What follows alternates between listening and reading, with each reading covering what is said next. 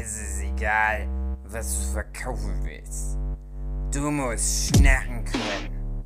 Schnacken, schnacken, schnacken.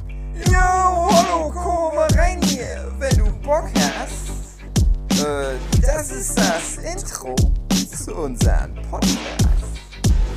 Manchmal geht's ums Backen, manchmal ums Kochen. Wird auch diesmal wieder ganz okay. Versprochen. Versprochen!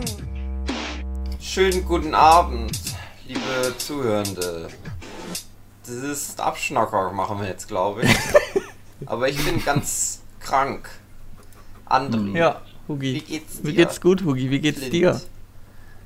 Katrin, Jochen, David, alle da. Ich bin ganz krank, aber alle meine Freunde sind da. Ach, schön. Und die erzählen mir jetzt was Schönes. Über irgendwas, was im Fernsehen lief vielleicht. Ich habe heute einen Schneemann gebaut. Schneemann! Das erste Mal seit ganz langer Zeit. Aus Kokain? Leider nicht, nein. Eine Schneeperson. Ja, wollte ich auch gerade sagen. Man kann eine Schneefrau bauen. Und die Schneefrau, die steht dann in der Schneeküche. Direkt ganz viele Fans verkrault. Ne, die schalten jetzt erst ein. Ja. Das war mehr so ein Schneeungetüm. Das sah nicht so gut aus. Ich wusste nicht, dass das so schwer ist. Hey, wie kommt denn hier an Schnee? Das ist doch aber mitten im Sommer noch, wenn ich jetzt so rausgucke. Ganz bei uns schneit. Schnee heute früh. Plötzlich war Schnee da. Pias erster Schnee. Also wer kommt hier aus dem Erzgebirge, wollte ich gerade nochmal fragen. Naja, aber ich wohne ja jetzt gerade in Chemnitz. Ja, ja. Und hier ist nicht ein Schnee. Außer, ja, macht das so viel Unterschied? Das werde ich doch nicht. Selber schuld. Ja, ich weiß. Wie ist das? Macht das wirklich so viel Unterschied, Dave? Auf alle Fälle. Also Chemnitz ist eine sehr warme Stadt. Also Chemnitz ist ja Deutschlands sonnenreichste Stadt. Und da wird, wenn es mal schneien sollte, das ja sofort weggetipselt. Du meinst tätowierte schwarze Sonnen auf Platzen, Menschen. Genau. Es ist ganz interessant, wenn ich in meine Heimat fahre, da fahre ich so eine Bundesstraße lang und da gibt es dann mal so eine Stelle, das ist sogar relativ genau der Übergang, der plattentektonische Übergang, wo du ins Erzgebirge reinkommst. Die Wettergrenze. Ja, das ist auch nämlich eine Wettergrenze. Das ist super interessant, weil du da manchmal in dem ganzen Großraum Chemnitz nirgendwo Schnee hast und du kommst über diese eine markante Stelle. Ja. Du hast manchmal einen totalen Winterwunderwald und das ist, da bleibt so richtig die Kälte hinter der Pulsscholle irgendwie hängen. Und jetzt hast du halt ganz viel im Erzgebirge, dass du da so Stellen hast, wo das Wetter generell halt ein bisschen verrückt spielt, aber wo halt auch Wetter irgendwie hängen bleibt. Wir haben ja auch den kältesten Ort Deutschlands, gleich bei mir um die Ecke da auch, ist nicht weit weg. Das haben wir aber viel, dass du so Täler hast, wo die kalte Luft halt nirgendwo hin kann und dann ist es sehr, sehr fröstelig. Aber ich habe noch... Kann man das nutzen gegen den Klimawandel? Kann man im Prinzip nutzen, genau. Also man kann ja... die CO2-Emissionen ja irgendwie abpacken und im Erzgebirge da irgendwo vergraben vielleicht. Ja, die könnt doch bestimmt so eine Wärmepumpe machen, wo dann so Kalt-Warmtauscher macht und Energie erzeugt damit. Ja, viel Ventilatoren aufstellen oder so. Genau. Und ihr habt irgendwelche Garagen gepitcht, in Wirklichkeit hättet ihr sowas machen können. Ey, wenn Chemnitz der wärmste Ort ist und gleich in dem Tal dann der kälteste Ort, dann ist es ja nicht so weit auseinander. Ja. Müsste ich was machen lassen. Diese 2-3 Grad Temperaturunterschied, da machen wir irgendwie ein Windrad dazwischen und das erzeugt dann Strom. Genau. Für, keine Ahnung, ein Telefon oder so. Hugi, wann bist du denn krank? Nee, andersrum. Wow. Wenn so Viren da in einen rein. Ich bin doch kein Wissenschaftler. Welche krank hast du? Sagen wir mal so. Ich weiß noch nicht. Ich war noch nicht beim Arzt. Ich traue mich nicht. Ja, die coolen Szene-Viren, vielleicht die gerade jeder hat. Ich muss in Quarantäne. Aber du bist dann viel größeres Risiko, wenn du nicht in Quarantäne gehst, obwohl du es müsstest. Ja, Ist doch nur Westerhausen hier. Wir wohnen ja nicht so viele Leute. Wenn man hier wohnt, wo ich wohne, das ist wie immer in Quarantäne zu sein. Hm. Nein, ich habe Magen-Darm irgendwas. Sowas in der Art. Cool. Das habe ich durch meinen Job manchmal. Hm. Oha. Ich fühle mich ganz nicht schwach. Essen. Doch. Wie soll ich das denn sonst? Wie soll man das denn sonst wegkriegen? Die Kacke. Du das versuchst dich abzuhärten. Kreislauf. Das ist der Circle of Life. Circle of Life. Tut mir ein bisschen leid, Hugi. Hast du schön Hühnerbrühe geschlürft? Gar nichts. Okay. Hm. Ich habe ein paar Nüsse gegessen. Mhm. Mhm. Ja, bei Magen-Darm bleibt eh nicht viel drin. Mhm. Hast du die Zeit genutzt, um Wasser getrunken? Hast du die Zeit genutzt, um schlechte Filme zu gucken? Wie zum Beispiel den Assassin's Creed Film, der jetzt gerade bei Netflix läuft. Oh, wieso sprichst du den gerade? Den habe ich tatsächlich gesehen. André. Ich auch. Ja. Das ist interessant, weil ich habe den nämlich bei Amazon letztens angeschaut. So. Beziehungsweise ich habe es versucht und habe dann irgendwann bin ich eingeschlafen. Ja, hast doch nicht viel verpasst. Ja, der war meine Güte. Sehr langweilig. Oh ja, sehr, sehr langweilig. Keine Charaktertiefe, alles belanglos. Nichts. Aber das ist wie das Spiel. Aber also das Spiel ist besser. Aber die Story ist so ungefähr so. Ja, aber da haben sie wohl nicht das Beste draus gemacht. Untergebrochen. Dann definiert sich die Story oder das Spiel anscheinend nicht durch die Story. Die Story in den Spielen ist halt 80 Stunden oder so. Und das haben die halt auf 1,5 Stunden runtergebrochen. Das ist schwierig. Ja. Guck doch einfach nicht so einen Scheiß an. Aber es ist gerade Platz 1 mit Film. Man muss den Film noch nicht mal gesehen haben, um genau zu wissen, was das ist. Kein vernünftiger Mensch, der sieht da, es kommt ein Assassin's Creed Film und denkt, das wird bestimmt ganz geil. Je nach Umsetzung. Ich wollte auch eigentlich nur mal so reingucken, weil ich dachte, das kann doch nicht sein, dass es diesen Film überhaupt gibt. Und dann lief das halt. Dann habe ich das halt so an. Am Ende will es niemand gewesen sein, so ist es immer. Hast du dann. Ja, da war Platz 1 in Deutschland. Bei Netflix in Charts jetzt. Das ist aber auch wieder sehr symptomatisch. Hattest du dann, Hugi, beim Einpennen dann so halb Wachträume, dass du dann dachtest, du wärst jetzt so eine Assassin? Nicht, okay. Ich habe diesen Film gesehen mit Keanu Reeves und den Robotern. Habt ihr den gesehen? Der heißt auch so. Keanu Reeves und den Robotern. Transparent oder wie der heißt? Translucent? Transformer. Kumsko? Translucent, oder? Ja, Transference. Ich hab den mal vor Jahren gesehen, der war aber noch, der ging noch. Der hatte zwar alles geht, André, alles geht bei dir. Ja, ist der so alt schon? Schon. Ich dachte, er wäre noch nicht so alt, der Film. Ich war enttäuscht. Ach was. Der Film ist okay. Ja, sag ich ja, er ist okay. Ach was. Aber ich hatte bessere Ideen. Ich habe die ganze Zeit so mir überlegt, wo läuft das wohl drauf hinaus? Und hab dann gedacht, ich hätte ein besseres Drehbuch geschrieben. Der eine große Plot-Twist, der war ein bisschen lächerlich, fand ich. Ja, eben. Ich hatte bessere Ideen. Ja. Aber verrate ich nicht. Kann ich ja immer nochmal Netflix pitchen. Eben. Vielleicht schreiben sie dann nochmal das Drehbuch. Genau, nochmal den kompletten Cast. Zu tun. Genau. Dann kann ich ruhig nochmal nachdrehs machen. Sehr schön. Ich habe auch den SpongeBob-Film gesehen.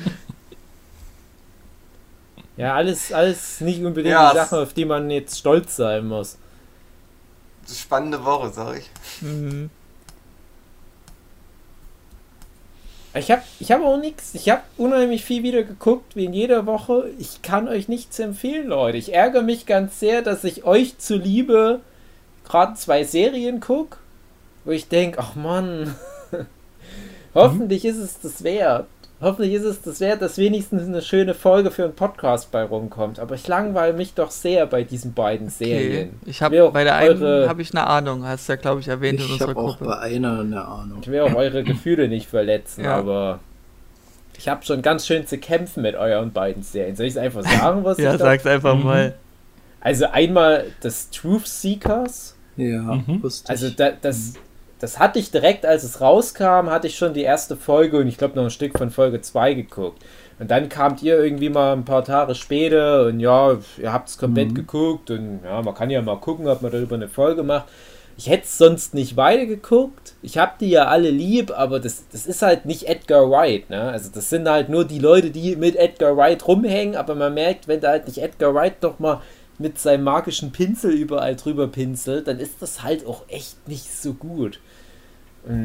Ich mochte das schon sehr gerne. Ja, also ich bin jetzt bei, ich weiß gar nicht, Folge 5 oder 6 oder so und ich habe echt zu kämpfen. Das ist echt alles aus der Klischee-Mottenkiste. Ja, und auch die Charaktere sind langweilig und das ist so, die Fälle der Woche, das ist auch alles langweilig und ich habe ganz schön zu kämpfen, leider. Das tut mir halt leid, weil ich mag alle, die da mitspielen. Ja, so, natürlich mag ich einen Nick Frost, meinen Assistent Simon Pegg, Malcolm McDowell und so weiter. Denke ich mir, es ist schön, dass die noch irgendwie ein bisschen von der Arbeitslosigkeit da gerettet werden, aber das hätte was Besseres werden müssen. Ich habe auch ganz viel so das Gefühl, dass das in seinen besten Zeiten wie so eine Serie wie Ash vs. Evil Dead gern wäre, aber halt einfach mal 5 Ligen davon entfernt ist. Nee, das reicht gar nicht. Das ist halt, das sind Weltenunterschied. Ich habe ja mit Nick Frost. Ja, gucke ich das nicht mit an. Nick Frost dieses Sicknote geguckt. Das hat mir besser gefallen, muss ich sagen. Das war aber auch schon eine relativ durchschnittliche Serie unterm Strich. Also das. Ja, ich habe halt auch grundsätzlich eine Schwäche für diese Lagerfeuerstimmung. Ich mag das so mit diesen, überhaupt der britische Charme natürlich, aber auch. Der ist ja aber. Ich hatte am Anfang so ein bisschen das Problem mit irgendwelchen, ich sag mal so. Ich fand auch die ersten Folgen vielleicht jetzt nicht so stark, aber das hat mir dann doch am Schluss ganz gut gefallen. Ich weiß auch nicht, das ist so unaufgeregt, so unspektakulär unterm Strich, aber das mag ich gerade gerne. Das ist nicht, das ist sympathisch, würde ich es vielleicht beschreiben. Mir gefällt das ganz gerne. Ich finde vor allem die ersten 1-2 Folgen war es halt mit diesen, wie heißen sie, Jumpscares und ach so, das meinst du, wo die Musik so aufgedreht hat wegen nix und wieder nix. Das war halt, fand ich unnötig, aber ja, so gegen Ende und also wir sind jetzt gerade halt an der Stelle, wo Lionel Richie auftaucht. Und nicht schlecht, also. Ja, ich mag das halt auch grundsätzlich so reduziert, auch mit den Charakteren, dass du halt jetzt nicht andauernd in jeder Folge 5 neue Charaktere und Gegebenheiten um die Ohren geknallt bekommst. Das ist halt. Das ist so 80er Jahre Doctor Who Horror. Ja, es ist halt so, ich finde auch dann zum Schluss so auf den Punkt irgendwie in sich geschlossen. Ich mag das gerne, wenn ich so eine Staffel anschaue und bin einfach so rundum zufrieden. Ich brauche da nicht jedes Mal die krassen Tropes und irgendwelche Anspielungen für die nächsten 3 Staffeln irgendwie. Ich weiß nicht, aber das mag auch an den Leuten liegen, dass mir das eigentlich immer ganz gut zusagt, wenn die irgendwo zu sehen sind. Keine Ahnung. Naja, ich hoffe jetzt halt ganz sehr, dass das halt für mich, ich habe ja nicht mehr so viel vor mir, deswegen frage ich mich, wann soll denn das jetzt ich noch passieren? Ich glaube nicht, dass es dir jetzt noch großartig was geben wird, aber ich ziehe mir da doch schon mal ganz viel Unterhaltung. Na, wenn das am Ende schön noch abgerundet ist inhaltlich, dann ist das schon okay, aber ich finde halt echt, das ist so verschwendet mit den Figuren, weil das hat ja so etwa 5 Hauptfiguren und ich finde die alle 5 sehr langweilig. Also da ist ja der Praktikant, der Elton John. Das ist halt auch schon so der Witz. Und der hat nichts zu tun. Und dann kommt da noch die Frau dazu, die da halt diese 2 Geister sieht. Und die ist halt auch so langweilig. Und dann ist halt noch die Schwester von dem Elton John. Und die hat halt so dieses eine Problem mit diesem Mystery-Ding, was noch angeteased wird. Warum ist die so, wie sie ist? Diese Social Anxiety, aber das interessiert mich jetzt auch nicht wirklich. Und dann hast du halt den Nick Frost-Charakter, der natürlich schon der interessanteste ist, aber auch nicht wirklich interessant ist. Ich glaube, darum geht's auch. Das sind ja solche, sag ich mal so, Möchtegern-YouTuber und alles, nicht ganz so, die das nicht ganz so präsentieren können, wie sie es vielleicht müssten, dass es Erfolg hat. Das sind halt so normale Durchschnittstypen. Ja, halt aber dann könnte es doch trotzdem irgendwie interessanter sein. Es gibt ja ganz viele solche. Das ist nicht. Also es ist ja ein Trend, dass du gerade bei den Briten, deswegen finde ich, das hat leider gar nicht so diesen britischen Charme, den ich mir erhoffe, du hast gerade bei den Briten ganz viele Serien, die sehr hemdsärmelig sind, die extrem davon leben. Also gerade sowas wie das Fleabag auch oder das Catastrophe, was ich immer wieder empfehle. Das sind alles sehr unspektakuläre Serien im Prinzip, die aber davon leben, dass du authentische Figuren hast. Nicht mal sympathische Figuren, aber authentische Figuren, und die kannst du ja in irgendein Setting reinpacken, das funktioniert immer. Aber hier, das ist alles so... Sympathische Figuren bei Fleabag würde ich jetzt auch gewagt finden. Ja, nee, ich habe ja gesagt, so das sind keine sympathischen Figuren. Ach so, keine, ja. Okay. Ja. Auch bei Catastrophe und so weiter, aber das Problem habe ich nicht mal bei Truth Seekers. Sowas wie Skins oder von mir aus auch Misfits und so weiter, das hat alles dieses Hemdsärmelige, das ist so typisch britisch. Und du hast es schon im Ansatz, aber es ist halt nicht so gut gemacht. Oder auch... Die Ricky Gervais Show, diese Trauershow, fällt mir gerade noch als Beispiel, weil es ja auch Netflix dann ist, also Streamingdienst. Wie heißt denn das von Ricky Gervais, wo es um Trauer geht? Afterlife, genau, ich glaube Afterlife. Ja, stimmt. Das ist halt auch so ein Ding, das hat halt eine ganz schmale Prämisse, aber du hast relativ starke Figuren, die das halt tragen. Und das kann man sich dann gut angucken, auch wenn man halt vielleicht ein bisschen Skrupel hat, sich da mit dem Thema erstmal zu beschäftigen, dann ist es halt doch sehr gut, weil die Figuren halt gut gemacht sind. Ja, und das ist halt für mich immer so typisch britisch, und das hat halt die Serie leider, wie gesagt, nicht so. Das hat halt aber sogar das Sicknote ganz gut. Also Sicknote hatte halt viele interessante Figuren dafür, dass es halt auch ein überschaubarer Cast war. Aber Dave, ja. Was ist denn hemdsärmelig? Geerdet. Frag mal Christian. Wollte ich schon immer mal fragen. Ja. Nicht so dieses Überlebensgroße halt. Also das, was du bei den Amis meistens hast, dass das alles solche überzeichneten Figuren sind, dass das alles so... Alltagstypen und Themen. Ja, genau. Also das alles so auf irgendwelchen Tropes halt wieder basiert. Und du hast halt bei den Briten weniger so diese Abgrenzung zwischen einer Serienfigur und einer echten Person. Und ich habe auch das Gefühl, dass bei Briten stärker als sonst irgendwo die Serien auf, wie soll ich es denn beschreiben, auf echten Menschen basieren. Dass halt jemand sagt, ich schreibe jetzt eine Serie so um mich rum. Weißt du, wie ich meine? Und das ist so ein Trend, der kommt auch bei den Amis durch. Und das sind interessanterweise dann meistens auch die besten Serien, also zumindest die mir am besten gefallen. Ganz großes Beispiel ist das Master of None, was ich immer wieder empfehle, weil es bis heute vielleicht so meine Lieblings-Netflix-Serie immer noch ist. Kein Mensch hat es angeguckt, hat alle Preise gewonnen. Ich kann es bisher nur empfehlen, es gefiel mir schon recht gut. Bin bis zur vierten Folge. Schwarze Frau Chinamann? Was? Ja.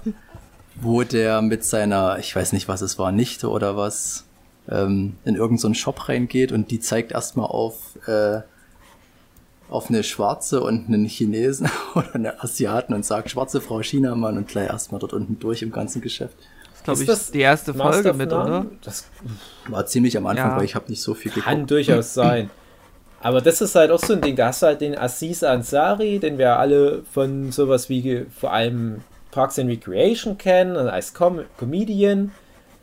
Und dann überrascht er einen mit dieser fast schon autobiografischen Bestandsaufnahme seines Lebens als New Yorker. Und das ist halt einfach richtig gut, weil das ist halt nicht so übertrieben klamaukig, und es sind halt auch keine großartigen Storys. Es geht halt irgendwie in jeder Folge nur um irgendwas. Aber ich finde, das ist halt in seiner Gänze, macht mir das unheimlich viel Spaß. Also das hat mich damals halt auch total überrascht, dass ich sowas mag. Ja, weil ich ja dann so, geile Story, ja, auf alle Fälle, geiler Arc, der sich über so 5 Staffeln zieht. Und das ist die komplette Antithese, total unaufgeregt. Und das ist aber so das moderne Fernsehen, habe ich das Gefühl, wo halt viele hinwollen, bloß die wenigsten können es halt auch, weil die wenigsten sind halt so diese interessanten Figuren, die sowas tragen können. Aber wenn es halt dann mal jemand mal wieder hinbekommt, ich bin da gerne dabei bei sowas. Also anders gesagt... Hm? Ja, erzähl noch zu Ende. Anders gesagt, mich würde jetzt vielleicht aus der Warte raus eher interessieren, dass Nick Frost zum Beispiel mal nicht irgendeine Figur spielt, sondern sich selber im Wesentlichen spielt. Ich weiß ja gar nicht, wie Nick Frost ist, so als privater Mensch. Und drumrum irgendeine Story. Das kann auch eine Geistergeschichte sein, aber die Hauptfigur muss einfach nur im Wesentlichen Nick Frost sein. Das wäre, glaube ich, dann das coole Ding. Was mich auch wieder abholen würde. Okay. Naja. Und die andere Serie, lass mich raten, ist es Legion? Nee? Weil Legion ist ja sehr gut. Okay. Ja, also, André, wir sind ja, glaube ich, die einzigen beiden, die Legion gucken. Und wir haben, glaube ich, alle so dasselbe Problem, dass wir zu lange nach Staffel 2 nichts von Legion geguckt haben. Genau. Und Staffel 2 war ja auch sehr gut, aber es war zu lang einfach. Ja, schon, hat sich sehr gestreckt. Weil Legion profitiert halt von kürzeren Staffeln. Und die dritte Staffel ist wieder eine kürzere mit nur 8 Folgen statt 11. Okay, die erste Staffel, die hat auch schon 8 Folgen. Und da ist wirklich jede Folge bisher sehr, sehr gut. Okay, das erinnert mich halt an die 8., weil da war auch jede Folge schön rund in sich geschlossen und die Kürze war einfach...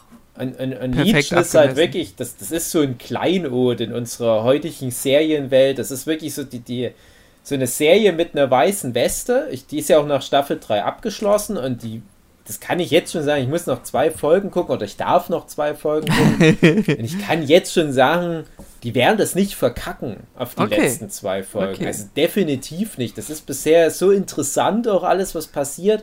Aber das ist halt was für Konnoisseure, das ist halt nicht die Superhelden-Serie für den 0815 The Flash Arrow-Serienmarathon, sondern ich kann da auch echt immer nur eine Folge gucken und muss dann einen Tag sacken lassen und du musst jede Folge richtig bewusst gucken und das ist wie Hausaufgaben.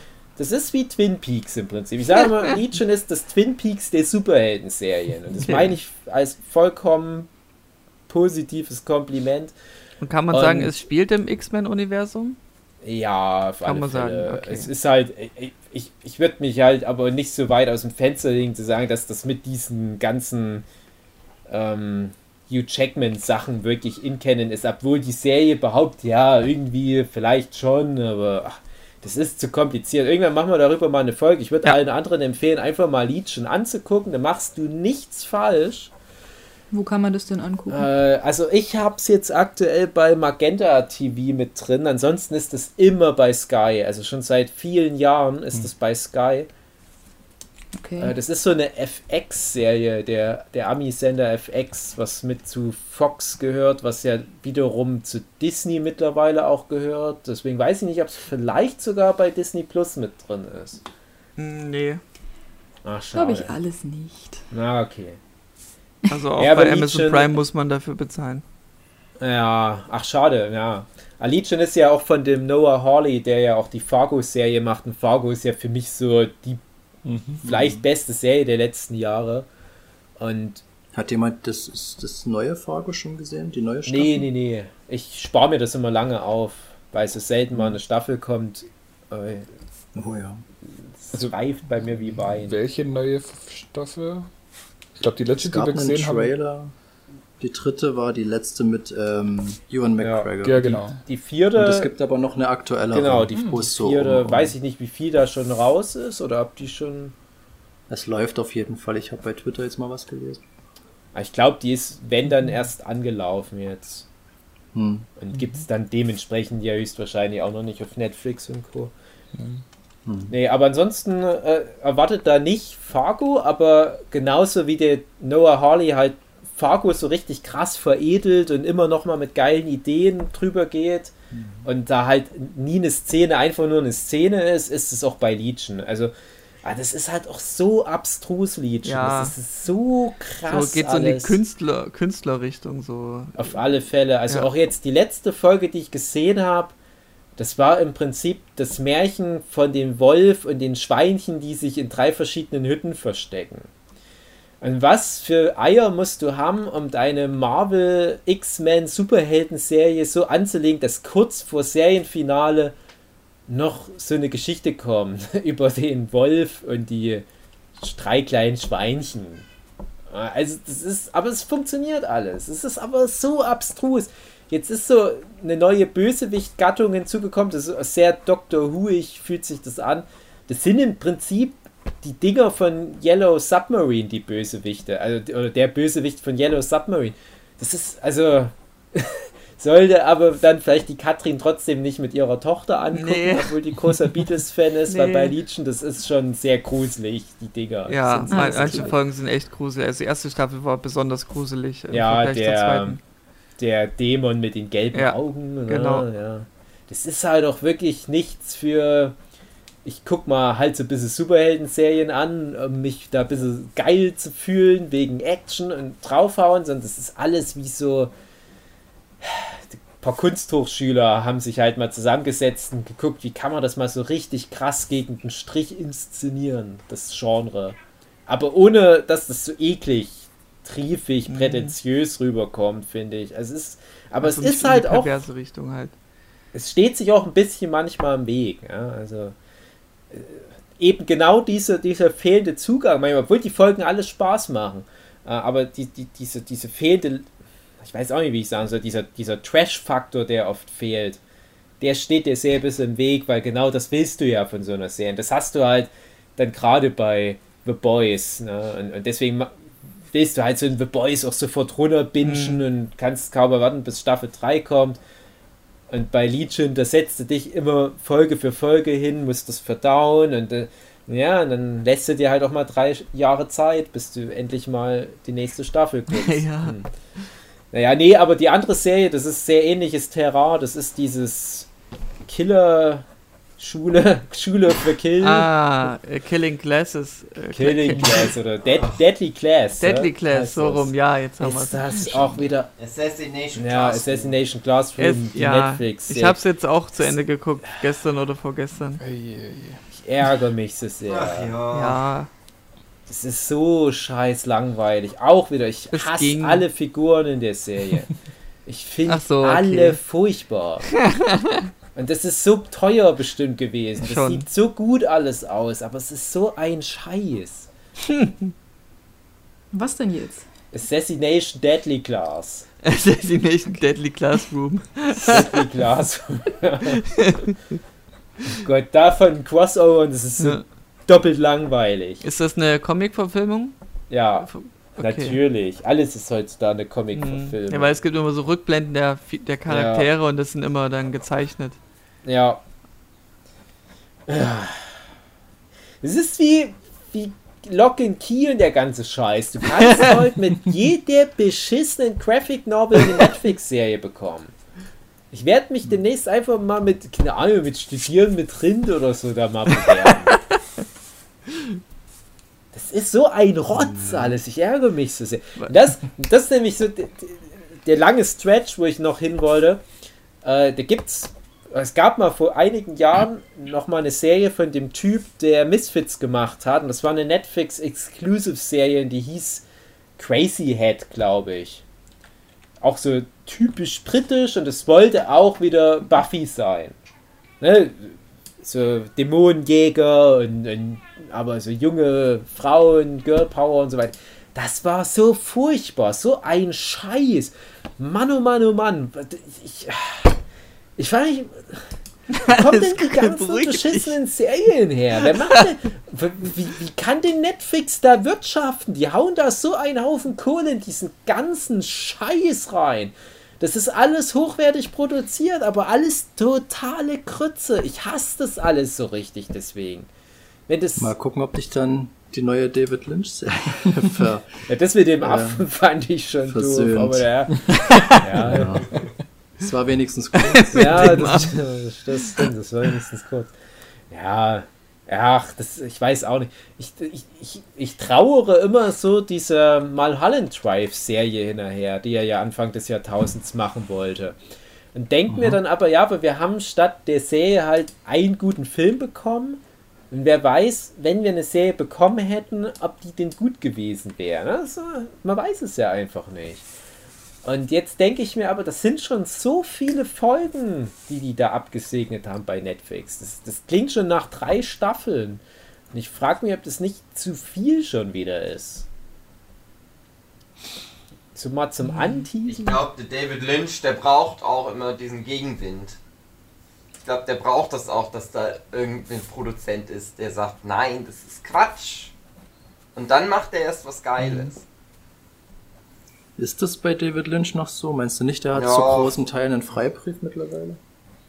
Ja, doch schon. Nicht so richtig irgendwie. Also, nee. Also der muss schon immer, der kriegt dann schon das Geld irgendwie. Irgendeiner gibt ihm das dann schon, aber das ist, glaube ich, immer schon so ein Eiertanz, den er es aufhört. Also der hat nicht den völligen Freibrief wie damals George Lucas bei Episode 1, 2, 3. Hm. Ja, zum Beispiel. Weil, das klingt ja so, als bräuchte er wieder Geld. Was aber nicht so scheint, ist, Stefan Raab hat jetzt irgendwie wieder eine Sendung auf einen anderen Sender. David Lynch? Nee, nicht mit David Lynch, aber was ich damit die Brücke bilden will, ist, dass er wohl wieder Geld braucht. Nein, Spaß. Stefan Raab macht eigentlich immer recht erfolgreiche Serien.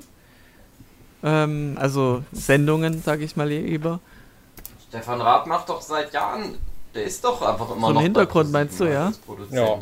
Okay. Der sitzt teilweise sogar am Regiestuhl im Studio. Zum Beispiel, glaube ich, auch bei diesem Ding des Jahreszeug und so weiter.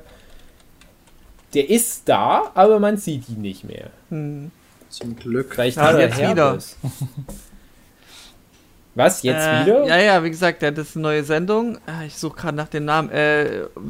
Täglich frisch geröstet heißt diese Sendung. Und bei TV Now soll das gesendet werden. TV Now. Nee. Aber das ist die Internetadresse, die man auch... Ja. Wie bitte? Ist das dann so eine öffentliche Roasting-Show? Oder? Weiß ich noch nichts Genaues. Ich habe jetzt eben nur das bisschen Fragment erfahren. Wahrscheinlich wieder so das typische Stefan Raab-Gedöns mit Parodien und sich über irgendwas lustig machen, kann ich mir gut vorstellen. Ja, was heißt typisches Stefan Raab-Gedöns? Also, das ist ja schon sehr vielseitig, was der im Laufe seiner Karriere schon an Konzepten gemacht hat. Ja. Na, wie gesagt, dieses Ding des Jahres, was ProSieben ja auch läuft, das ist ja auch eine sehr unzynische Sendung. Ja, das ist. Ich habe halt das Gefühl, 2020 ist das Jahr, wo, ich sage jetzt mal, die Familienfreundlichkeit zurückgefunden hat. Gerade sowas wie Masked Singer, mit Abstand, glaube ich, erfolgreichstes neues Showformat der letzten Jahre. Das ist die absolute Kleinkindersendung. Also das kann echt eine Katrin oder Pia angucken, da wird nie ein schlechtes Wort gesagt. Ich guck's trotzdem nicht mit der Pia an. Bitte? Ich guck's trotzdem nicht mit der Pia an, auch nicht allein. Ja, also ich meine halt nur, also das ist halt, glaube ich, auch so ein Nebeneffekt von Corona, dass die Leute vielleicht doch wieder auch mal ein paar Sendungen haben wollen, wo die sich nur so wohlig in eine Decke gewickelt fühlen, so ZDF-Fernsehgarten-Ding, aber dass das halt jetzt so bei den Öffentlich-Rechtlichen, die ja jahrelang immer so die frechen und kontroversen, subversiven Kräfte im Fernsehen sein wollen, die gehen jetzt immer mehr den Weg des MDRs. So möglichst niemanden auf den Fuß drehen. Und ja, wie gesagt, dieses Ding des Jahresformat von Stefan Raab, das ist halt so, das ist halt... ja, auch irgendwie nützlich. Also geht es ja wirklich auch um Erfindungen, die teilweise auch gut sind oder wichtig oder die Menschheit in wirklich einer sinnvollen Form bereichern. Ich finde das schon ganz cool, dass der da in solchen Geschichten sich immer noch da mit so reinhängt. Wie viel er dann wirklich dran macht, keine Ahnung. Vielleicht sich mal das Ding ausgedacht und seitdem kriegt er nur noch Paychecks, weil irgendwo sein Name im Abspann mitstehen darf. Ich hasse solche Shows im Fernsehen. Ich kann mir das nicht reinziehen. Schade. Dieser ganze Quatsch da drumherum und dann alle halbe Stunde Werbung. Und nee, ich krieg das nicht. Ja gut, das mit den Werbung, das kriege ich auch nicht mehr hin. Also ich kann keinen Film mehr gucken, der dann im Free TV läuft mit Werbeunterbrechung. Da würde ich durchdrehen. Absolut nicht. Ja. Ich drücke eh ständig Pause bei allem, was ich gucke, deswegen ist mir das egal. Aber ich nehme ja immer auf. Also mein Trick ist ja, ich gucke total gerne seit 1-2 Jahren wieder Fernsehen. Ich finde halt, habe ich ja schon oft gesagt, dass im Fernsehen immer noch mehr Production Value drinsteckt als auf YouTube oder teilweise leider auch sowas wie Netflix. Ja. Und ich habe halt beim Fernsehen irgendwie jahrelang gar nichts gucken wollen. Und habe jetzt so zurück zu diesen Showformaten irgendwie gefunden. Und ich gucke aber nur Pro7-Zeug an. Das ist sehr auffällig. Ich gucke überhaupt nichts auf RTL oder anderen Sendern. Ich gucke nur Pro7. Und dort machen gefühlt 90% der Shows Joko und Klaas, beziehungsweise das Florida TV oder wie das heißt. Hugi, wie heißt die Firma? Florida Productions. Florida Entertainment. Und die machen halt gute Shows, also da bin ich halt gut dabei. Und das andere, die anderen 20% etwa, das ist halt immer noch dieses Schlag den Star, was halt immer noch so halt Stefan Raab Reste ficken ist. Das ist halt aber, das ist gute Unterhaltung, also das ist auch gerade gut, wenn man Comics zeichnet, denn nebenbei braucht man so ein bisschen was Seichtes und dann lässt du halt nebenbei Schlag den Star live und die sortieren Mikado-Stäbe. Warum denn nicht? Ja, das ist der Spruch, den ich auch von einem Arbeitskollegen immer höre und ich krieg das nicht hin, ich kann mir nichts angucken, was mich nicht interessiert. Das ist genau wie, ich kann keine Musik hören, die ich nicht gut finde, da kriege ich die Kratze. Ja, ich habe da wirklich das Gefühl, dass ich mittlerweile ungefähr weiß, was ich will und was ich gut finde und wenn das davon abweicht, entweder es funktioniert und ich kann mich drauf einlassen, aber ich habe da eine ganz starke Abneigung und ich habe auch mich ganz, ganz viele Jahre immer so gegen sowas wie Zirkus Halligalli gewehrt und so. Und ich würde mir das auch nie im Fernsehen angucken, aber ich gebe zu, dass ich dann doch auf YouTube manchmal so Snippets angucke, wenn die irgendwelche Challenges machen, was dann unterm Strich dann schon manchmal richtig witzig ist und ich kenne die auch noch aus Viva-Zeiten oder wo die waren. Das sind schon witzige Kerlchen und die haben auch was im Kopf, so das kann man nicht sagen.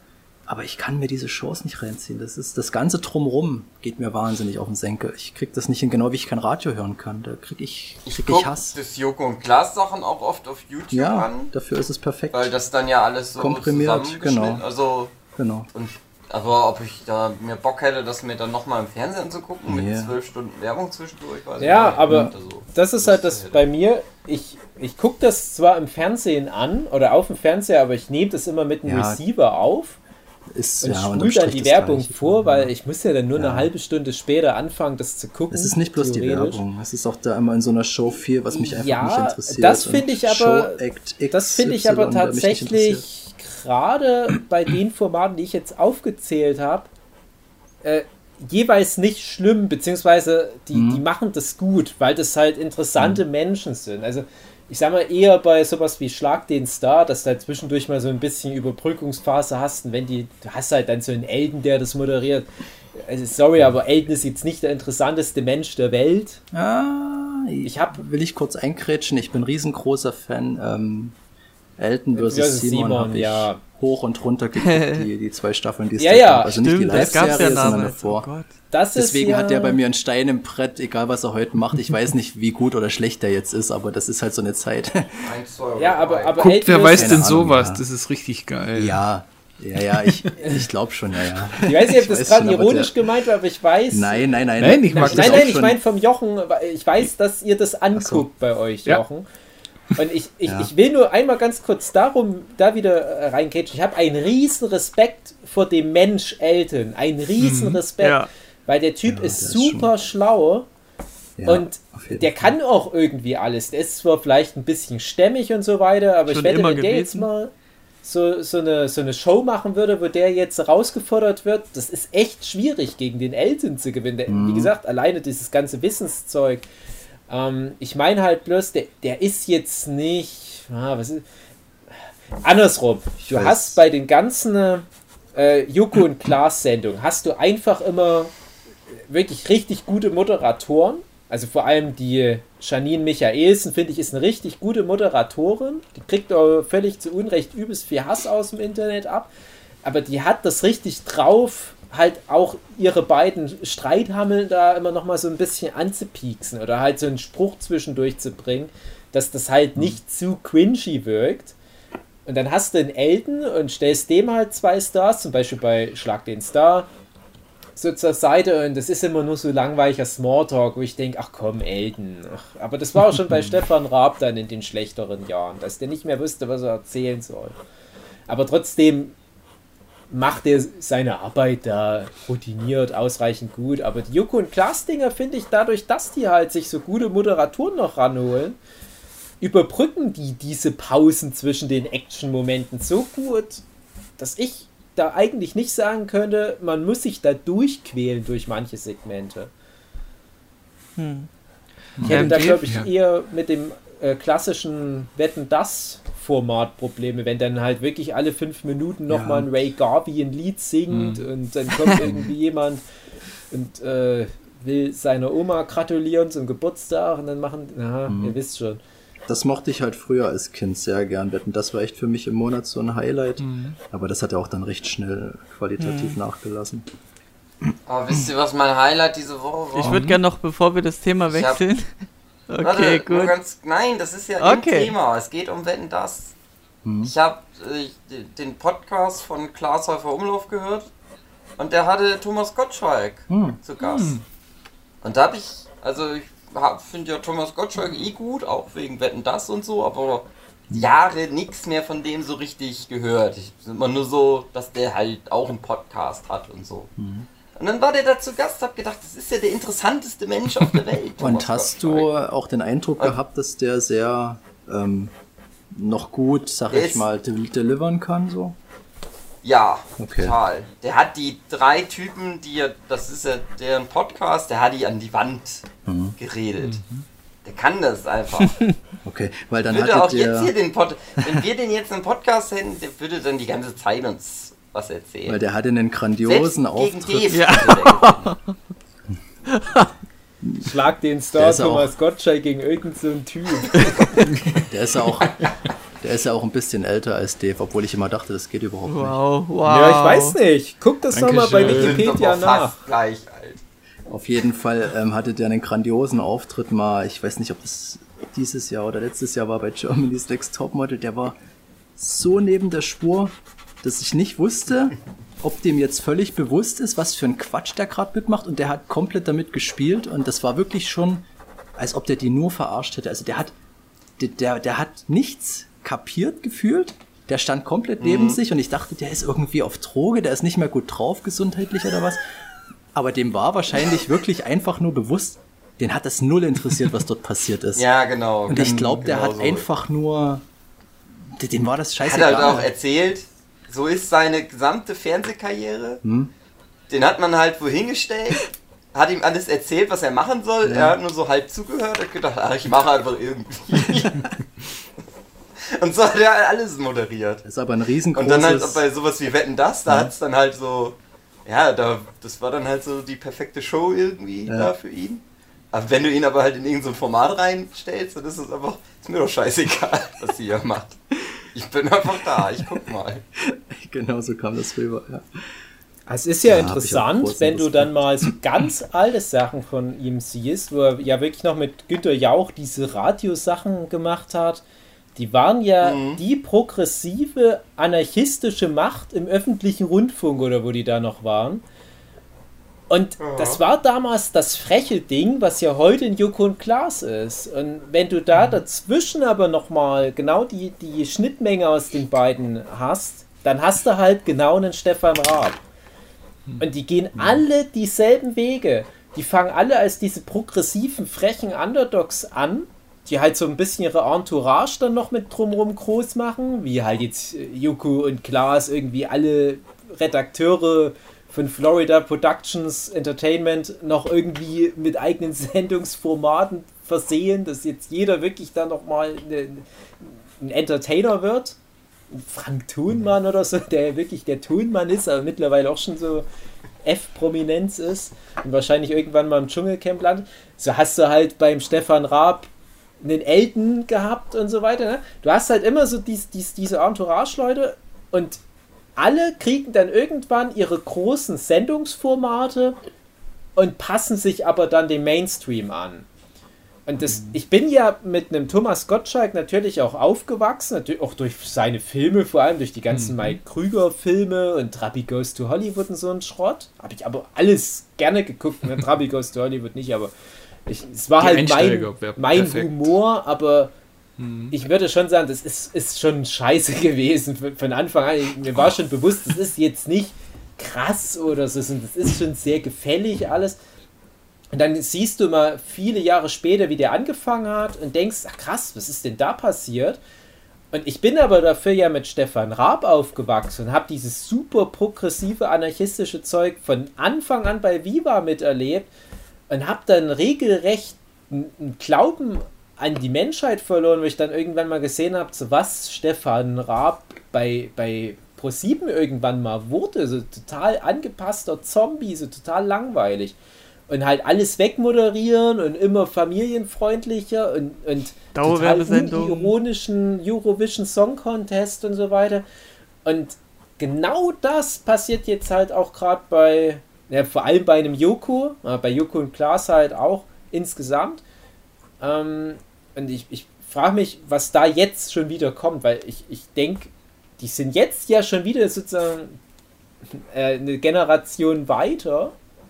Jetzt kommt doch schon wieder neue progressive Kräfte. Das ist dann aber wahrscheinlich, was bei YouTube so jetzt hervorquillt. Da kenne ich mich ja jetzt nicht so aus. Naja, meine Frage an dich, Dave, wäre eben, was mich interessiert ist, dein Sehverhalten per se. Also wenn ich mich auf eine Serie einstelle, dann gucke ich doch immer durch und gucke dann die nächste weiter. Und bei dir wirkt das so wie so ein riesiges Komplex von, gucke 10 Serien gleichzeitig. Also ich kann das nicht. Ich habe jetzt hier Deadly Class durch, habe mir gesagt, okay, gucke ich jetzt American Horror Story meintlich weiter, jetzt diese Roanoke Staffel. Gefällt mir schon recht gut, aber ich könnte nicht das irgendwie in Hundertstel aufsplitten. Wie schaffst du das, Steve? Na, ich habe ein ganz kompliziertes System. Also, ich habe ja verschiedene Arbeitsschritte, die ich mache. Das Höchste, was ich einer Serie an Tribut zollen kann, ist, dass ich mich da wirklich vor den Fernseher stelle und die richtig angucke. Ihr wisst ja, wenn ich mich hinsetze, schlafe ich sofort ein, deswegen muss ich mich, oh Gott, das ist so peinlich, ich muss mich vor den Fernseher stellen oder ich setze mich auf den Home-Trainer oder so und fahre ein bisschen Fahrrad, damit ich nicht einschlafe. Und das mache ich halt gerade bei einem Legion. Und solche Serien habe ich aber immer nur wenig. Also ich habe jetzt das Legion jetzt gerade. Und davor war das halt dieses Haunting of Bly Manor und der Mandalorian oder ist natürlich so eine Serie. Queen's Gambit musstest du ja auch immer gucken. Genau, Queen's Gambit. Und sowas habe ich immer nur eine, maximal 2 gleichzeitig. Weil sich das sonst nicht lohnt. Also ich brauche bei einem Queen's Gambit oder sowas, brauche ich jetzt nicht anfangen nebenbei irgendwelche Linien mit Tische nachzuziehen, wenn da nebenbei 20 Minuten kein Wort gesprochen wird und alles nur über coole Kameraeinstellungen erzählt. Oder ich brauche auch nicht den Mandalorian mit seinen krassen Production-Values da nebenbei laufen lassen, weil das ist die größte Verschwendung der Welt. Da kann ich mich auch in den neuen Avatar-Film nächsten Winter reinsetzen und nebenbei Gameboy spielen. Und da habe ich dann halt wie gesagt, nicht so viel. Und das sind die Serien, die mir wichtig sind. Und dann kommt so ein riesen Wust an Serien, die ich abarbeiten muss. In meiner Funktion als Nerdship-Podcaster. Oder, ja, einfach nur so. Und das ist ganz klar dann nochmal geordnet in Serien, wo ich zumindest möglichst viel mitbekommen will. Das ist dann, ja, keine Ahnung, was... Ich überlege echt gerade, was ich aktuell alles schaue, aber ja, also dieses Kalender halt, ne? Crazy Ex-Girlfriend, ja. Das Truth Seekers, das Deadly Class und so weiter, das sind alles so Serien, wo ich sage, ich muss nicht immer hingucken, ich kriege ja dann mit, wenn es gerade in Anführungsstrichen spannend wird oder wenn jetzt irgendwas Interessantes ist bei Truth Seekers, wenn dann halt so dieser Geisterkram losgeht, dann gucke ich da natürlich hin. Es bringt mir nichts, da auf meinen Platz zu gucken, wenn da auf dem Fernseher irgendein Geist rumhuscht. Und bei Crazy Ex-Girlfriend gucke ich dann immer hoch, wenn die Musical-Nummern kommen, weil die immer sehr geil sind. Die sind dann richtig so das, worauf ich mich auch freue. Und dann konzentriere ich mich 2 Minuten. Und dann gibt es halt aber noch so diese C-Liga-Serien, wo ich wirklich... Also da bin ich dann einfach nur froh, wenn es durch ist. Wo ich... Ja, aufmerksam bin ich schon immer irgendwie, aber wo ich dann echt auch nicht mehr so streng mit mir bin. Also sowas wie dieses Walking Dead, World Beyond, was wirklich so furchtbar schlecht ist. Ich würde am liebsten nebenbei das Zimmer verlassen. Hm. So guckt unser Freund Roy all seine Serien. Der geht auf so Endlosschleife, komplette Staffel am Stück bitte abspielen bei Amazon Prime oder Netflix. Und dann wäscht er zwischendurch Wäsche oder isst Mittag oder geht aufs Klo und es läuft aber immer weiter, der drückt da nicht Pause. Krass. Mhm. Gewagte These zu deinem Sehverhalten. Vielleicht würden ein paar B-Liga-Sachen ein bisschen höher rutschen durch die Aufmerksamkeit. Also ich mache das auch ähnlich auf jeden Fall, weil ich auch nicht mehr die Motivation habe, mich auf alles 100% einzulassen, selbst wenn es mich interessiert. Also ich mache das ähnlich, aber ich gucke halt nicht ich habe nicht so viel abzuarbeiten wie du, sage ich mal. Ich kann mich da schon eher auf was einlassen, aber ich habe gemerkt, dass es mir über die Jahre schon schwerer fällt, mich einfach mal auch auf einen Film einzulassen und daneben bei nichts zu tun. Oh.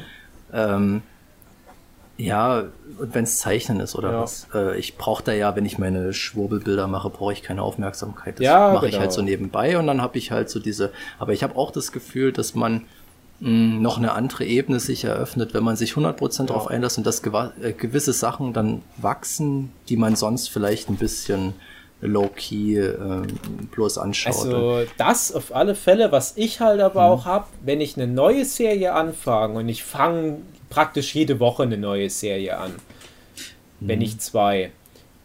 Gebe ich der Serie in der Regel immer eine Folge, wo ich möglichst aktiv hingucke. Ja. Und dann merke ich ja schon meistens, das ist so, das geht in so eine klassische Massenabfertigungsrichtung, was die Production Values anbelangt, und du musst da jetzt nicht immer hingucken. Wenn ich aber merke, wie zum Beispiel bei Queen's Gambit, das ist ja schon viel mit cineastischen Sachen und so weiter.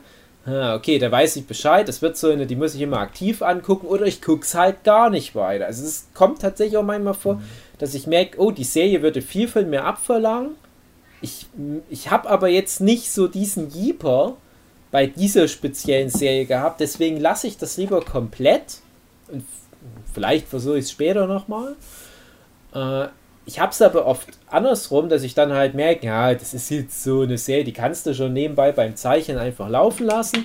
Und so über die Staffeln wirklich merke ich dann manchmal, dass mir die Serien so sehr ans Herz wachsen, dass es irgendwann doch so eine Serie ist, wo ich ganz viel aktiv hingucke. Also ein ganz besonderes Beispiel auch wieder, weil ich es auch so gerne immer wieder anspreche, ist das Parks and Recreation, wo ich dachte, die sitzen doch nur die ganze Zeit im Büro, das ist so ein klassisches, ich sag mal, so ein Sitcom-Setting, wo die halt einmal Geld für ein Setting bezahlt haben, das ist halt dieses Büro, was halt für ein Büro ordentlich ausgestattet ist, so ein typisches Stromberg-Büro, da passiert jetzt nichts Krasses mit der Kamera oder so, oder keine krassen Action-Szenen, und ich erkenne ja an den Stimmen, wer das gerade ist.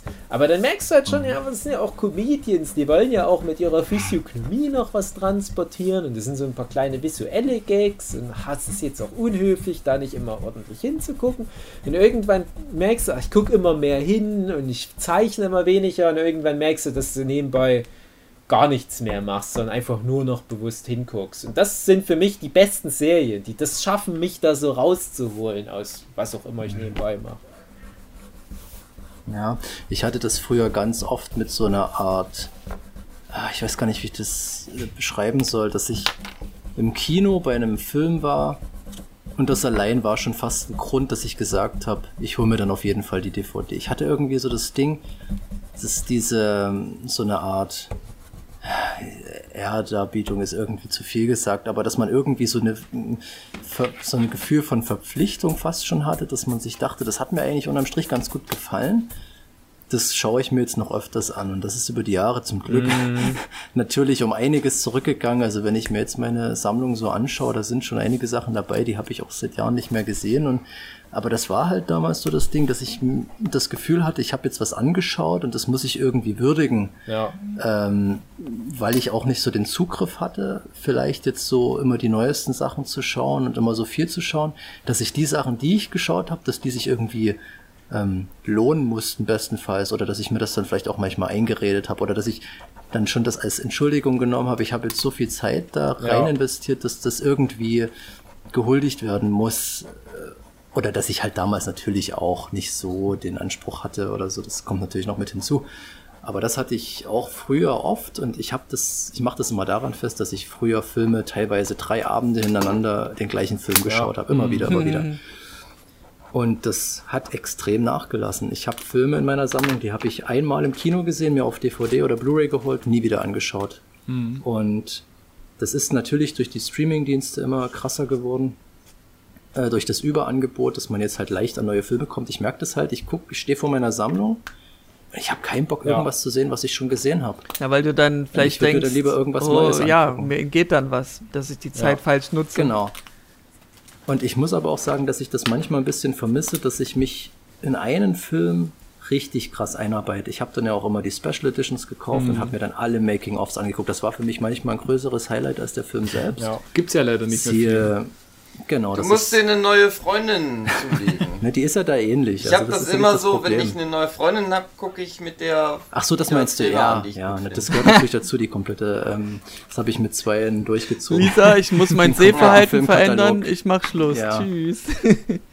Da warst du ja Kinder dafür gekriegt. Ja, stimmt. Nicht Sehverhalten ändern, André, sondern einfach die Sammlung durchgucken mit Freundinnen, die im besten Fall nichts davon gesehen hat. Das ist dann immer schön. Und das gibt dann immer noch mal so einen Mehrwert. Und das fehlt mir aber mittlerweile ganz oft. Und ich schaue mir lieber was Neues an. Ja. Und, ich habe halt wirklich so das Gefühl, dass man viel gnädiger wäre im Kritik üben, wenn dieses Überangebot nicht wäre. Und wenn man mehr sich in die Sachen einarbeitet. Wo ich aber auch wieder sage, das ist vielleicht einfach nicht mehr zeitgemäß. Und wenn das ein Film oder eine Serie nicht schafft, dann mich zu begeistern, sorry, dann geht's halt unter. Also, aber die Zeiten haben sich halt einfach geändert. Es gibt ja auch alte Serien. Würdest du dann dieser neuen Freundin dann Buffy zeigen und mit der auch Staffel 5 erste Folge bereden? Mit Sicherheit auf jeden Fall. Wenn es mir gefällt, dann auf jeden Fall. Hat sie dir gefallen, die Folge? Ach so, du willst den Bogen schlagen. Ja, ja. Ich wollte noch ganz kurz... Ich wollte gerade sagen, wenn niemand mehr was zum Thema zu sagen hat, ich wollte nur noch ganz kurz sagen, dass ich mich da halt voll auch drin wiedererkenne, bei dem, was du erzählt hast, Philipp. Ich habe das ja auch schon mal an einer anderen Stelle erzählt. Ich hatte ja diese riesige VHS-Sammlung. Und ich habe ja auch, genauso wie du das mit verschiedenen Freunden gemacht hast, ich halt allen Kumpels oder auch an der Schule immer wieder wie so eine Filmbibliothek war ich und habe das allen ausgeliehen und habe dann, so wie manche Leute halt anderen Playlists erstellen und auf Kassette spulen und habe ich halt immer so überlegt, zu deinem Charakter könnte dieser belgische Arthouse-Film passen, guck dir den mal an. Ja. Und das ist bis heute noch so ein bisschen meine Funktion und ich habe früher super gerne Filme immer und immer wieder geguckt, noch 3 Tage hintereinander denselben Film. Ich hatte vielleicht nicht so dieses Gefühl, ich muss die Filme besitzen, außer es war halt sowas wie Star Wars oder Indiana Jones, was einfach so die absoluten Lieblingsfilme waren, die im Regal stehen müssen, egal ob man die dann nur wirklich anguckt regelmäßig. Aber ich habe trotzdem ganz viel diese Sehnsucht nach alten Sachen in letzter Zeit wieder bekommen. Und einmal natürlich durch dieses, und da kommen wir ja dann gleich wieder dazu, durch dieses wöchentliche Gequatsche über Buffy und Angel.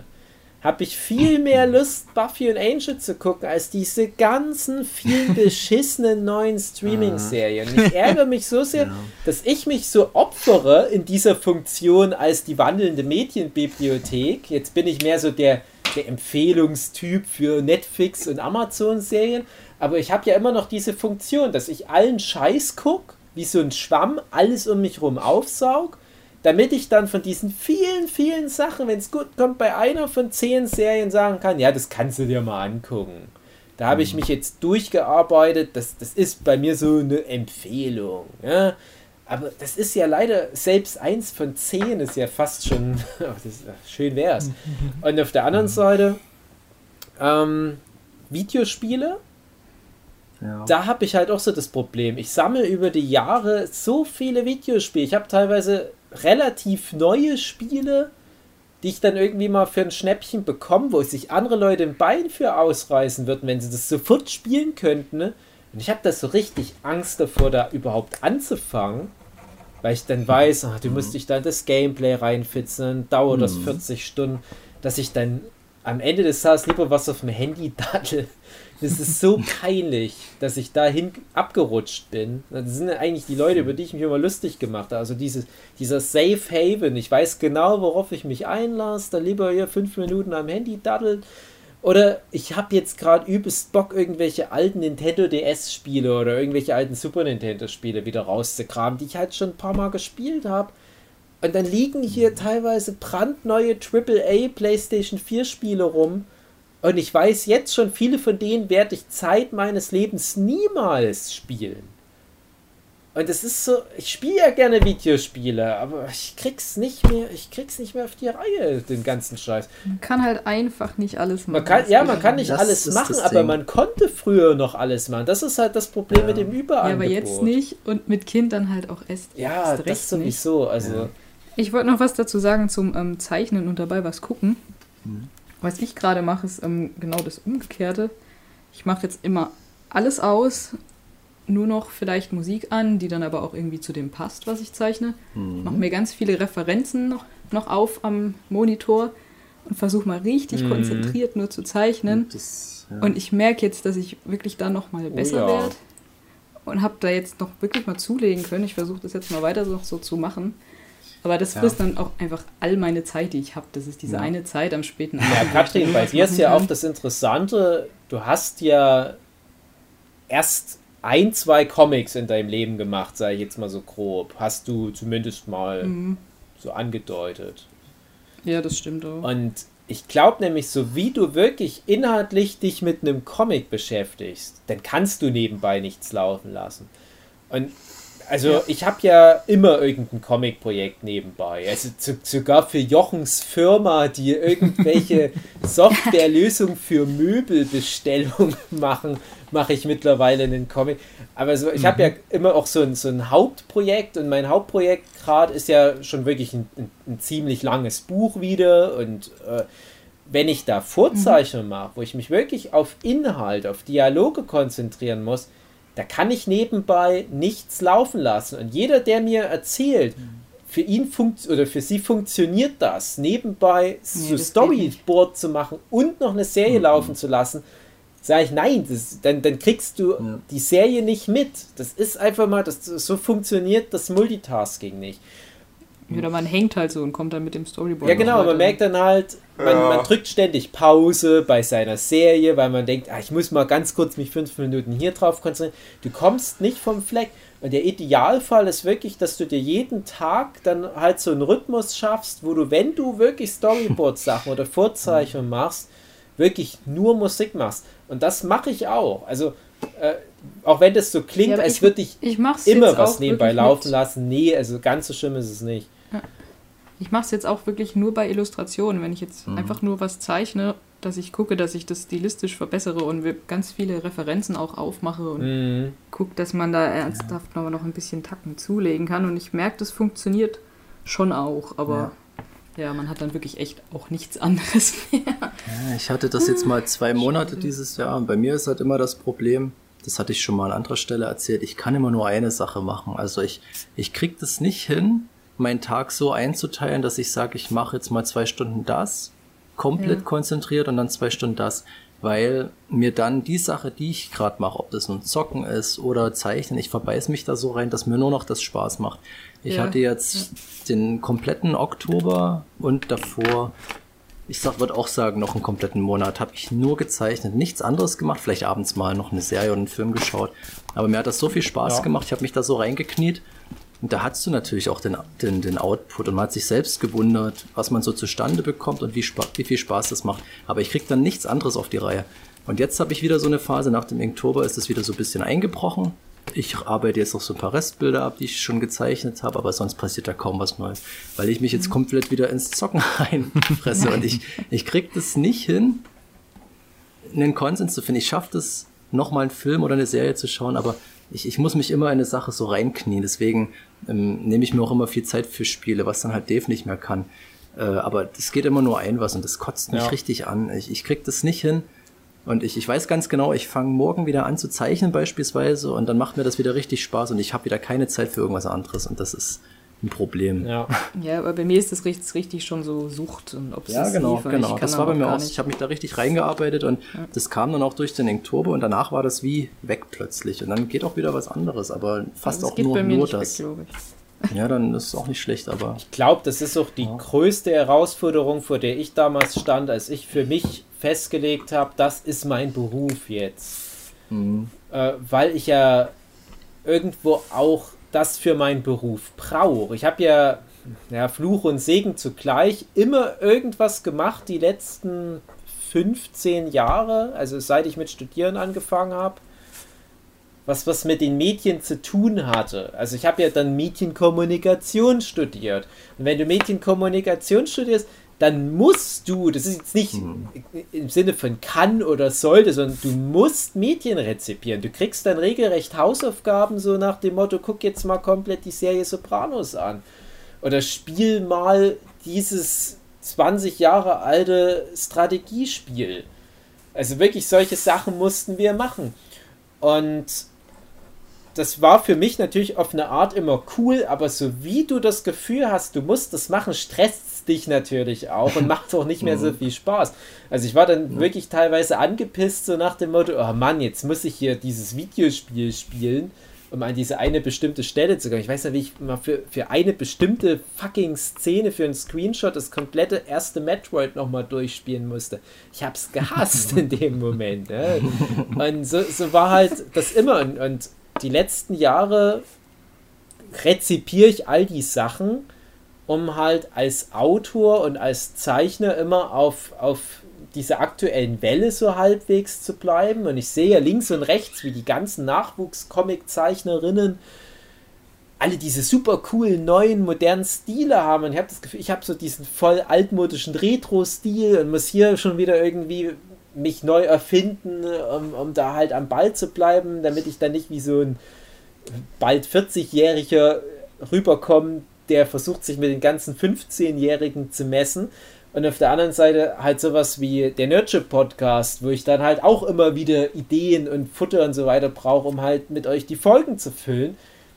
Und ich habe aber noch das Glück, dass erstens, ich kann halt sehr wohl mehrere Sachen immer parallel machen oder ich muss ja sogar am Tag, keine Ahnung, 5, 6, 7 verschiedene Slots füllen mit verschiedenen Aufgaben. Und ein paar von den Slots werden jetzt natürlich durch Baby und Hausarbeit schon zugemacht.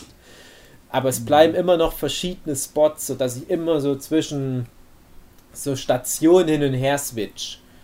Und ich kann das aber voll nachvollziehen, dass man doch sich auf eine Station konzentriert. Und ich muss auch sagen, dann ist es auch effizienter. Und ich habe das halt auch gemerkt, gerade bei Demon Mind Game, was halt so das anstrengendste und aufwendigste Werk war, was ich die letzten Jahre hatte. Wenn ich da nicht wusste, ich kann mich einen Großteil des Tages daran setzen, egal welcher Arbeitsschritt das ist, dann habe ich es lieber ganz gelassen. Weil das ist kein Projekt, wo man mal so 5 Minuten mal kurz ein paar Striche macht, sondern du musst dich da richtig reinarbeiten. Und gerade, also Katrin bei dir und bei Philipp sowieso auch, ihr habt ja beide auch in euren Bildern so eine Aura drin, wo ich mir das auch richtig gut vorstellen kann, dass ihr das halt auch braucht oder dass ihr da halt so eine Synergie rauszieht. Wenn ja gut, also bei mir ist halt auch noch so, dass ich halt wirklich wenig Zeit habe und ich muss einfach dann Abstriche machen, weil Fluch man halt alleine ist mit Kind und man hat nur diesen späten Abend. Also was jetzt die Musik angeht, tut mir das richtig weh, weil da würde ich gerne mehr machen. Aber ich habe es jetzt einfach mal eingesehen, dass das halt nicht geht. Und dann macht man es halt so ein bisschen spaßeshalber, aber ich kann mich jetzt nicht hinhocken an meinen Schlagzeug-Practice-Pad jeden Tag nochmal so eine Dreiviertelstunde und da meine Handgelenkübungen machen, damit ich da schneller werde. Das geht einfach nicht. Muss man dann halt aufgeben, auch wenn es traurig ist. Du musst das alles über eine App machen, die Musik. Das habe ich jetzt so oft von auch professionellen Musikern mitbekommen, dass die halt auch im Prinzip aufgeben. Für mich war das damals so ein großer Moment, als die Gorillas mal gesagt haben, ja, scheiß drauf, wir haben jetzt das komplette Album mit einer App aufgenommen oder mit 2, 3 Apps. Nein, aber wenn man wirklich Schlagzeug spielen will, dann muss man sich halt an die Schießbude mal dranhocken, weil du hast sonst... das ist wie Sport auch. Ich verstehe das auf alle Fälle, aber ich sag mal, wenn du was hast, was raus muss einfach nur, ist es vielleicht manchmal leider dann doch die Alternative. Also es ist wie wenn dann irgendwann ein Zeichner nach dem anderen fällt und nur noch digital seine Linearts macht. So ist das wahrscheinlich mit Musikern und mit einer App. Wobei du dann aber auch da wahrscheinlich so den unwichtigsten Aspekt dann an der Musik hast, und den Damon Albarn, der ist ja wahnsinnig talentiert, der kann ja sein Zeug. Ich sag mal, da geht's dann wahrscheinlich, das Schlagzeug wahrscheinlich noch das Uninteressanteste, und wenn die dann auf irgendwas zurückgreifen, okay, ich weiß nicht, inwiefern das dann, sag ich mal, dem ganzen kreativen Prozess unterliegt oder drüber liegt, dass es wirklich jetzt einschneidend ist. Es ist dann wahrscheinlich wirklich bloß so dieses Arbeitserleichterung oder wie auch immer. Bei Gorillas war, glaube ich, wenn ich das recht in Erinnerung habe, auch so ein bisschen die Argumentation, die verbringen so viel Zeit, zum Beispiel, ich habe einen Katzenarm, heißt so viel Zeit in Tourbussen oder im Flugzeug oder was, wo du halt einfach mal schlecht da anfangen kannst, dein Schlagzeug aufzubauen. Und das ist immerhin eine Möglichkeit, diese kreativen Impulse schon mal rauszulassen. Ja. Und das, finde ich, ist dann doch sehr legitim. Ich habe da auch mal ein Interview mit dem Damon Albarn gesehen, der dann ganz großer Verfechter ist, sich einfach mit einem iPad zu filmen, wenn der jammt quasi, und dann das einfach sofort aufnimmt. Und klar, die nutzen alle die Technik. Fandest du, dass die Produzenten von Buffy bei der einen Folge nicht so viel kreative Energie reingesteckt haben? Meinst du bei Folge 1 von Staffel 5? Genau. Ja. Finde ich, ist so. Ja, ich habe damals noch so, was ist damals? Das letzte Mal noch gesagt, dass ich keine einzige Folge dabei hatte, die ich nicht unterm Strich irgendwie gut oder interessant fand. Aber die erste Folge Staffel 5, die war ja mal extrem schwierig. Aus verschiedenen Gründen, weil ich nicht so richtig wusste, mit was habe ich es jetzt zu tun. Du hast den Umstand, dass da in der ersten Folge geht's mal um fucking Dracula. Ja. Und ich dachte mir die ganze Zeit, ist das jetzt euer Ernst? Ja. Ist das jetzt irgendwie der Dracula? Ist das jetzt irgendwie die ganze Staffel der Endgegner? Aber warum ist das so ein Typ? So, das ist irgendwie, macht mich gerade gar nicht an, auch wenn alle so begeistert von ihm sind.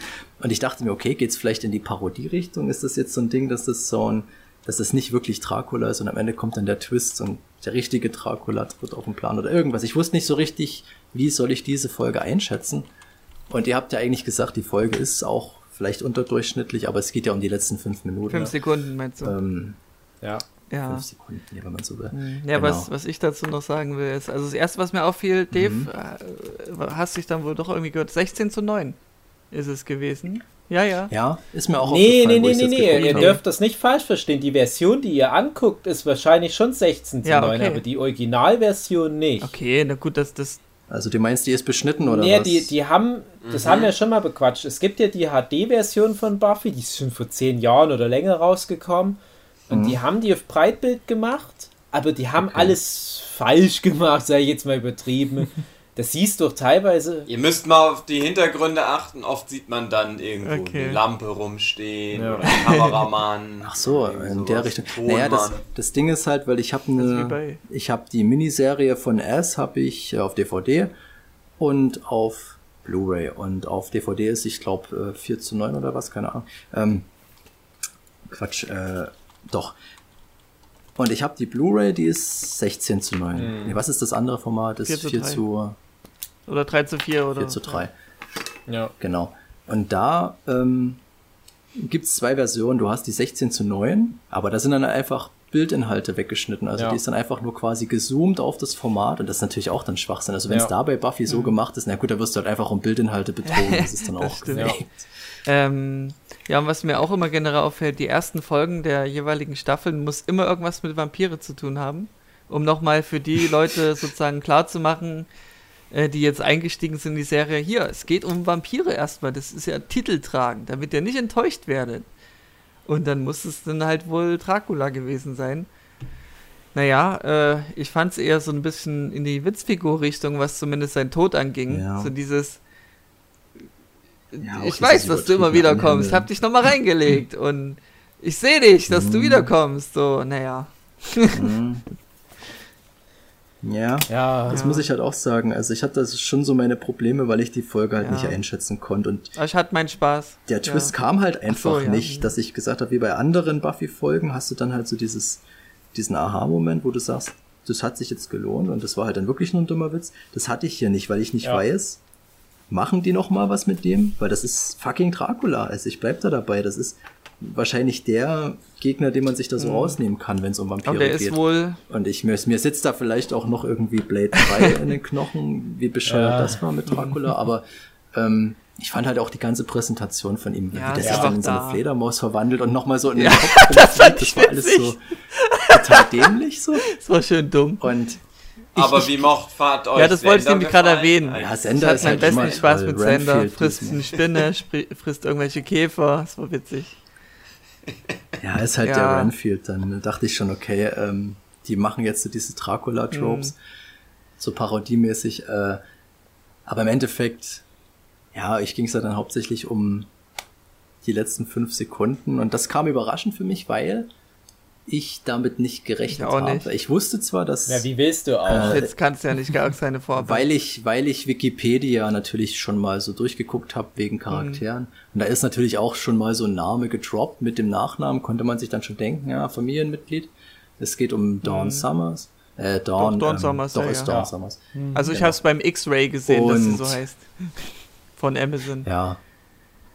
Und ich muss sagen, die ist bei mir noch ein völlig unbeschriebenes Blatt, weil ich habe zwar damals so ein bisschen Buffy geguckt, aber dann wahrscheinlich wirklich so die ersten Staffeln, weil ich würde jetzt nichts wissen, ich weiß was mit ihr zu tun hat. Nicht, wer das ist. Völlig vergessen.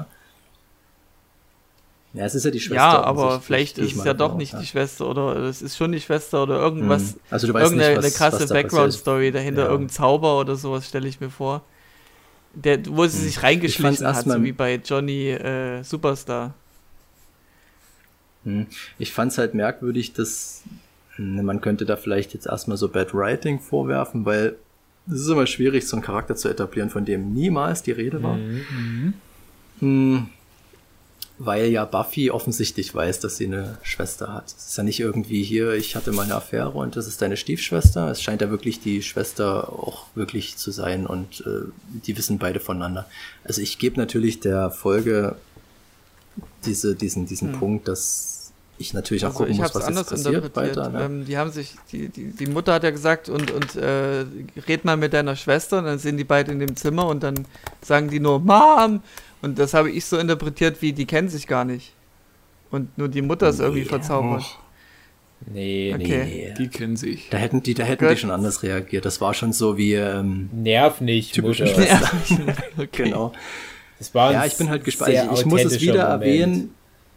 Genau, ich muss es wieder erwähnen. Ich habe wieder die OC, die OC-Parallelen, weil genau da 3. Staffel, du hast in der 1. Staffel die Schwester von der Marissa Cooper, die Caitlin Cooper, die ist dann für 2 Staffeln raus und in der 3. Staffel wirklich so in einer ähnlichen Szene, sie steht da halt vor der Tür und dann weißt du schon Bescheid, okay, Mini-Coop ist da und es gibt Ärger. Und ich könnte mir vorstellen, dass es vielleicht jetzt hier so ähnlich ist, dass um sie rum ganz viel Stress entsteht, weil die natürlich auch wieder eine neue Dynamik reinbringt, wahrscheinlich auch so ein Päckchen an Problemen.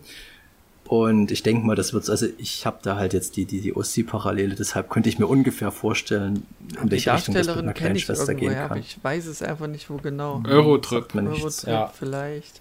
Also Michelle Trachtenberg habe ich immer noch im Insta-Feed, die postet jeden Tag, aber ich glaube nicht, dass die mal noch groß was mit Film nebenbei gemacht hat. Die hatte noch bei, ich kann es auch nicht oft genug erwähnen, einer meiner absoluten Lieblingsserien aller Zeiten, Six Feet Under, noch eine schöne Rolle. Okay. Also für alle, die dann Fan sind von der doch etwas herangereifteren Michelle Trachtenberg, da dann nochmal Six Feet Under angucken. Okay. Also warum die Figur eingebaut wird, so rein aus berechnender Sicht ist ja, du hast eine Serie, die mit Teenagern anfängt, die werden älter. Brauchen noch mehr Teenager wieder. Du willst aber wieder diesen Bezug herstellen. Und das hast du ja bei so vielen Serien, dass das dann irgendwann mal gemacht wird.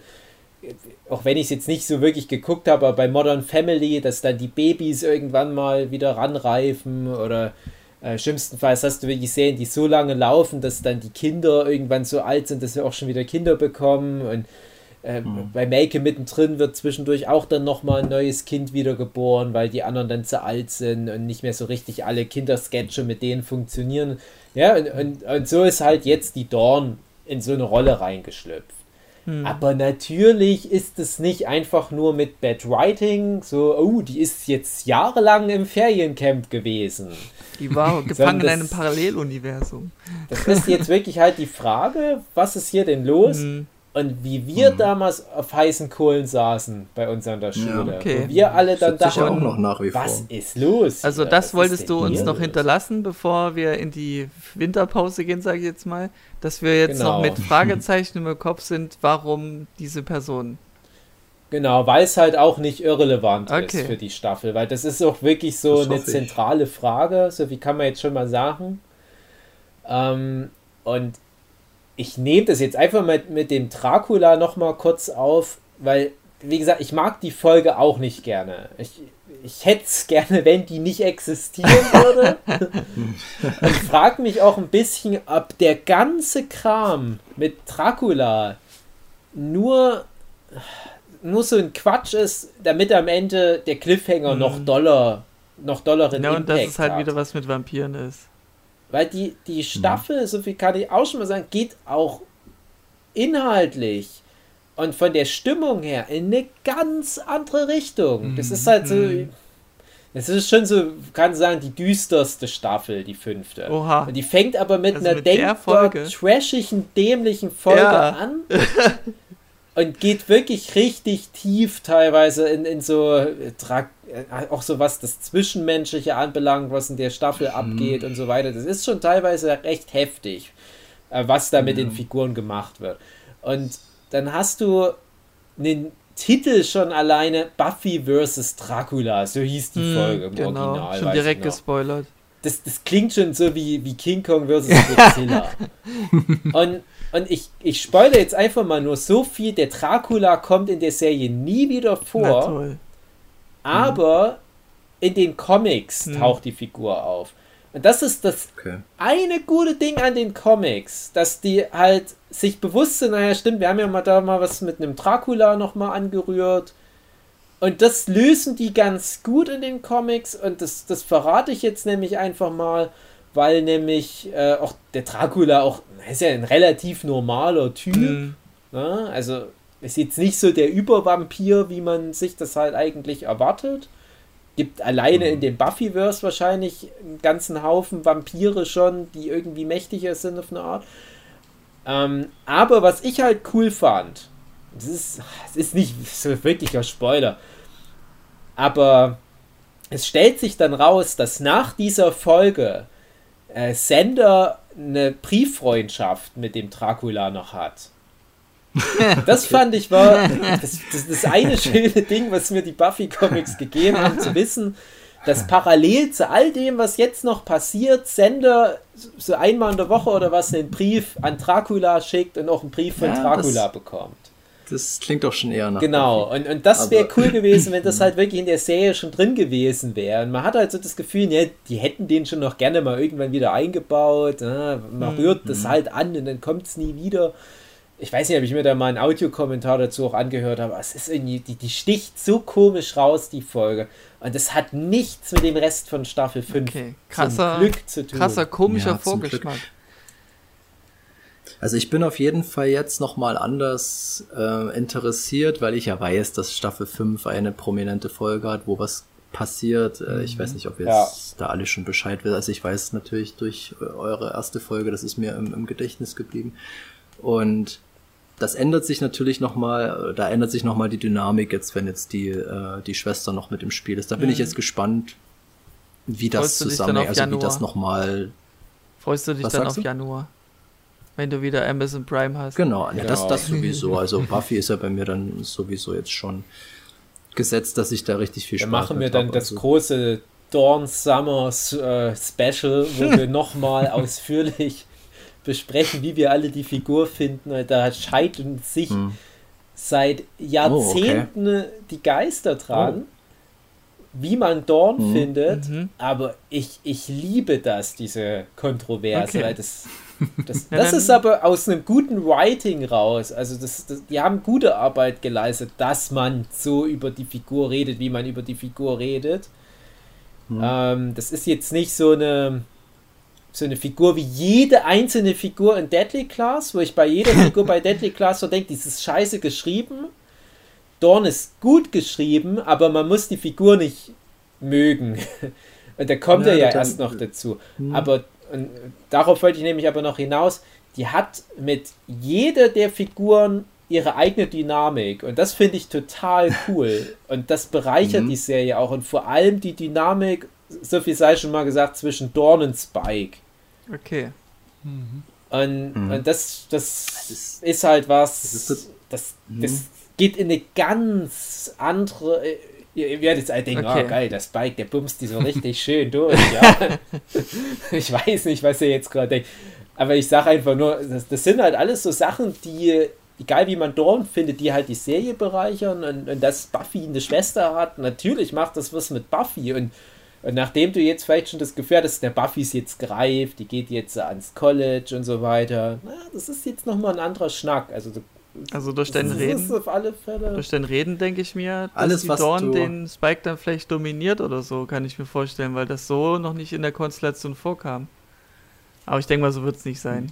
Keine Ahnung, ich habe es selber noch nicht gesehen. Ah ja, auch so. Ich immer so, als hätte ich alle Folgen Buffy gesehen. Beschützerinstinkt, weil irgendwann muss er ja dann mal getürnt werden vielleicht. Ist ja egal, jedenfalls, ich habe bei allem, was du jetzt gesagt hast, trotzdem nach wie vor krass OC im Kopf, was da passiert. Also das klingt alles total danach, was so mit Caitlin Cooper passiert. Also was ich mir da so vorstellen könnte. Aber ich wollte noch irgendwas sagen, ist jetzt weg. Egal. Ja. Vielleicht fällt es da noch ein. Ja, ich freue mich trotzdem drauf. Okay, dann Hugi. Mir hat's auch gut gefallen. Ich mag Buffy auch gerne. Das war der Abschnack. 30. Stimmt, heute. Folge 30. Das war Folge 30. Oh je. Es ging nur um Serien angucken. Ich wünschte mir, ich hätte letzte Woche so eine Tonspur gehabt wie du heute. Dann hätte ich nicht so viel Arbeit gehabt.